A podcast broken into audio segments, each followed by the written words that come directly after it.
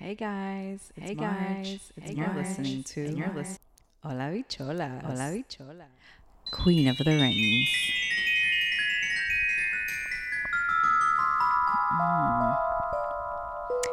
Hi everyone. Welcome back to episode six of Queen of the Rings, the show where March I recap Rings of Power on Amazon Prime. Okay. So, um, what a great episode. Finally, finally some action. Finally some action. Yeah, we were left a lot of action in this one. But it felt kind of like what I thought the whole season was going to be like.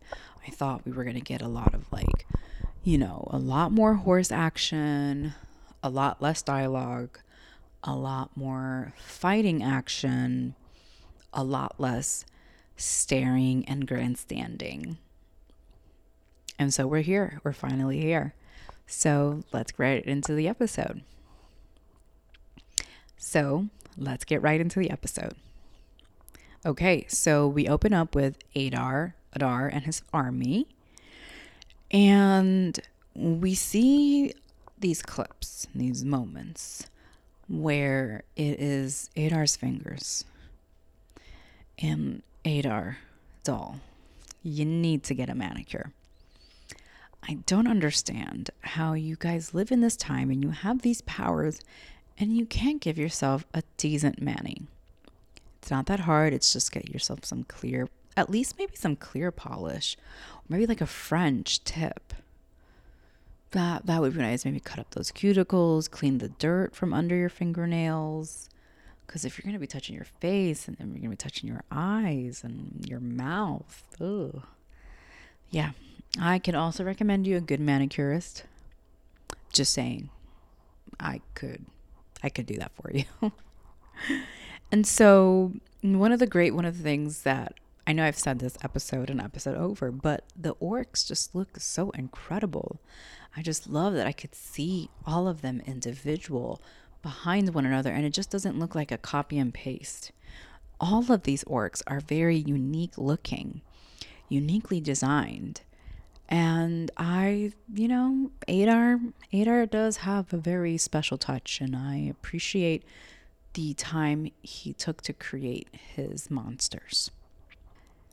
We see them basically getting ready to go take over the tower that all of the humans are living in, or the men.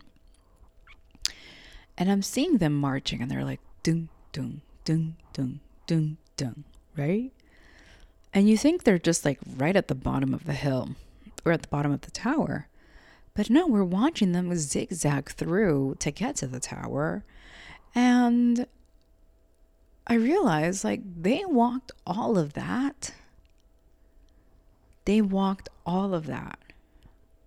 I'm amazed at their health and their ability to just like walk these high above sea level valleys and and and you know i want to say ranges but it's not ranges. It's like you know these hills are just kind of able to get up there without skipping a beat without missing a breath. I mean i'm losing my breath just saying that whole sentence without stopping and finally they all get in to this tower and i was really scared at this mo at this point i really was i really thought they're really going to get the humans or the men's. And then we see that it's Arondir who is the only one there. And he's using his bow and arrow to kill these orcs. Okay. And I was like, that's all you got? But of course, my men way of thinking, I didn't think like an elf. I should have thought like an elf. And this elf was like, no, we're going to destroy this tower on top of all of them because this is what he wanted anyway. Ah, genius. Genius. Because, you know, that place is built like a Yahtzee game. Just, just take one little rock away and the whole thing crumbles. So it wasn't that hard Arondir. Okay, don't don't toot your own horn that much.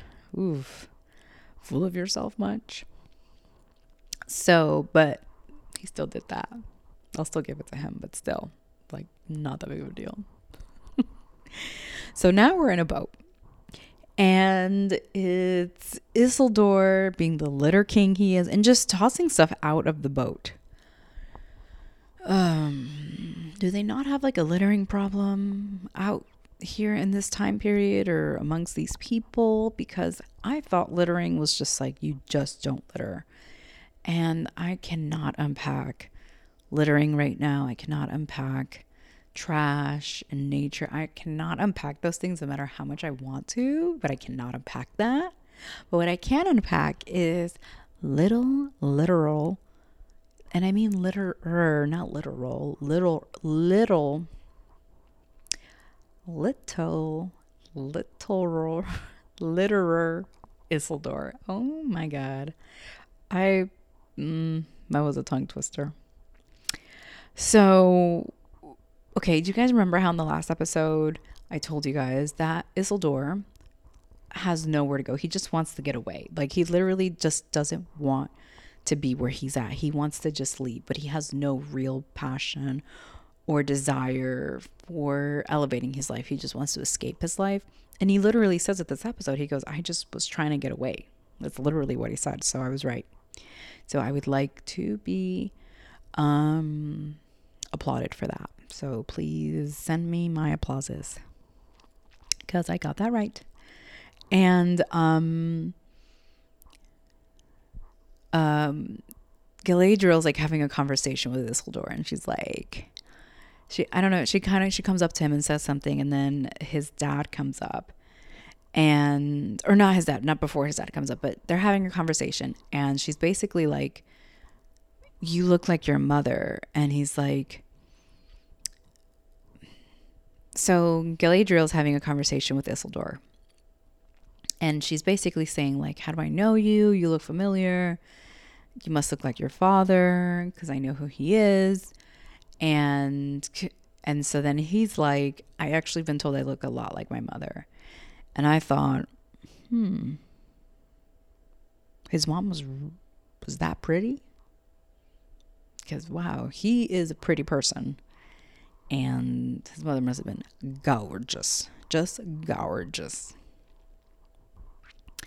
And we see that the menses are heading down to a village. And I'm wondering, is this the same village that Theo was in when the original, when the orcs were fighting him the first time? Because I have questions. And I bet you know what my questions are. My question is why did it seem like they needed to run through so many woods to get to the town, to the tower? Um, the village wasn't that far away in the way they made it seem. You know what I'm saying? Like they made it seem like Arondir was running with Theo uh, through them woods when the orcs were running after them. And I find myself like, what is the placement here? where are we? Because yo estoy perdida. You know what I mean? So, yeah, I, I think that is the same village. So it's kind of like we're back to where the orcs were at. They know this place pretty well. And so, you know, it's kind of quiet here. And I'm kind of waiting for anyone. I'm kind of waiting to hear a shriek, kind of like the orcs have discovered us. They're coming. Because, I mean, let's be for real. Do we think all the orcs died with the falling Yahtzee Tower? I don't think so. They're gonna show up, and I'm expecting them to show up at any minute. At any moment, the shriek is gonna come. But alas, it doesn't come yet. And so then we have an elf and a woman, and they're kissing, and they're loving each other because they believe this is probably the last time that they're gonna be together in this way. And surely enough, the orcs are back and you know you don't think that the orcs are smart. I gotta tell you i don't think they're very smart right? And then they manage to always surprise me right? Because they're fighting with the menses and i'm just like why are, i thought these orcs were much stronger. Why do they why are they fighting so terribly? And it turns out it wasn't even them. It was a ruse. They just took the people the other dummies who went to bend the knee, used them as pawns, and then the real ones came out afterwards. And then Arondir shows up. And then before we know it, there are horses trampling through the valleys and where they're run, where the horses are with Galadriel, it is daytime, but where the orcs and the Southlands are fighting, it is nighttime. So again, are we in the same are we in the same day? Are we in the same time period? Are we in the same hour? I, I don't these two people aren't talking to each other. You know, they're still fighting and it looks like Arondir is about to die because Adar has him by the balls and they come to the rescue. The horses arrive finally and they're all just like, you know, fighting and sword fighting and doing the sword dance and the fencing. And so finally, Arondir has the Sauron's wand and he's like running through the woods and, you know, he's having a, a chase game with with Galadriel and then Lord Hel- Lord Halbrand is chasing after Galadriel, who's chasing after Adar, who has Sauron's wand, and finally she has him. And Lord Halbrand is gonna just, you know, got him with the leg swoop, and she he's gonna kill him. And then Galadriel's like, "No, come back! Don't leave me! Don't kill him! Don't kill him!" Um, because you have to reserve your judgment, you know, all that boring stuff. And he's like, You're right. I should be like not a killer. So they don't kill him. But then we find that Galadriel's having her own moment with Adar, and then she just slices him just a little bit. And I was like, "Girl, where was this? Is where was this? Because this is what I wanted more from you, more violence, less talking, less staring, less dancing and judo chopping. I, I wanted to, I, I wanted to see a little bit more than. And it turns out that Lord Halbrand was the king who was promised. He was the man who was promised to these people of the Southlands. And he came back to take his throne and his honor. And he is here. And so now we're seeing Theo talking to Arondir and they're basically like you know you we we have the Sauron's wand back. The best way to get rid of it is to give it back to the people who need it so that they can take it to where they got to go. Uh, and i'm assuming that's the people from Númenor. And um, when he's on his way to do it he realizes that he doesn't even have the wand. It's a psych out and now we see that the queen's dream is coming to fruition. She dreamed that there was going to be floods or like water gushing or rushing in. And it turns out that one of Adar's human men's gremlin went back to the tower and, you know, used the wand to open up a flooding gates. And now they all gonna die they all go and die because they didn't even bother to check. Because they just thought they had it in the bag, literally. Oh my God. Idiots. I mean, you know. Am I being too harsh? I don't think so. I don't think so. But yeah, so now we find ourselves with them in the rushing of the water and how are they going to get themselves out of this one? Who's going to save this day? Are they going to run up into the valleys, like up the hills? Like, are they all going to be able to get there in time? There are different kinds of people, different age groups, different kinds of disabilities. Like, not everybody can do this. How is this going to happen? Hmm. I don't know. I don't know, but I guess we shall see in the next episode.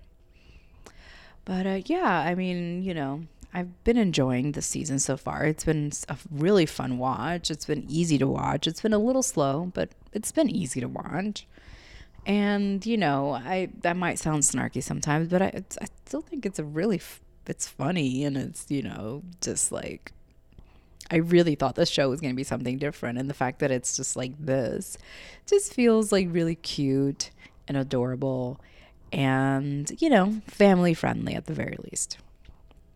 So, you know, I hope you've enjoyed recapping the show with me and listening. And let me know what you think, or if you've been enjoying this show, if you've been enjoying the recaps. Have you been, you know, enjoying your day? Let me know.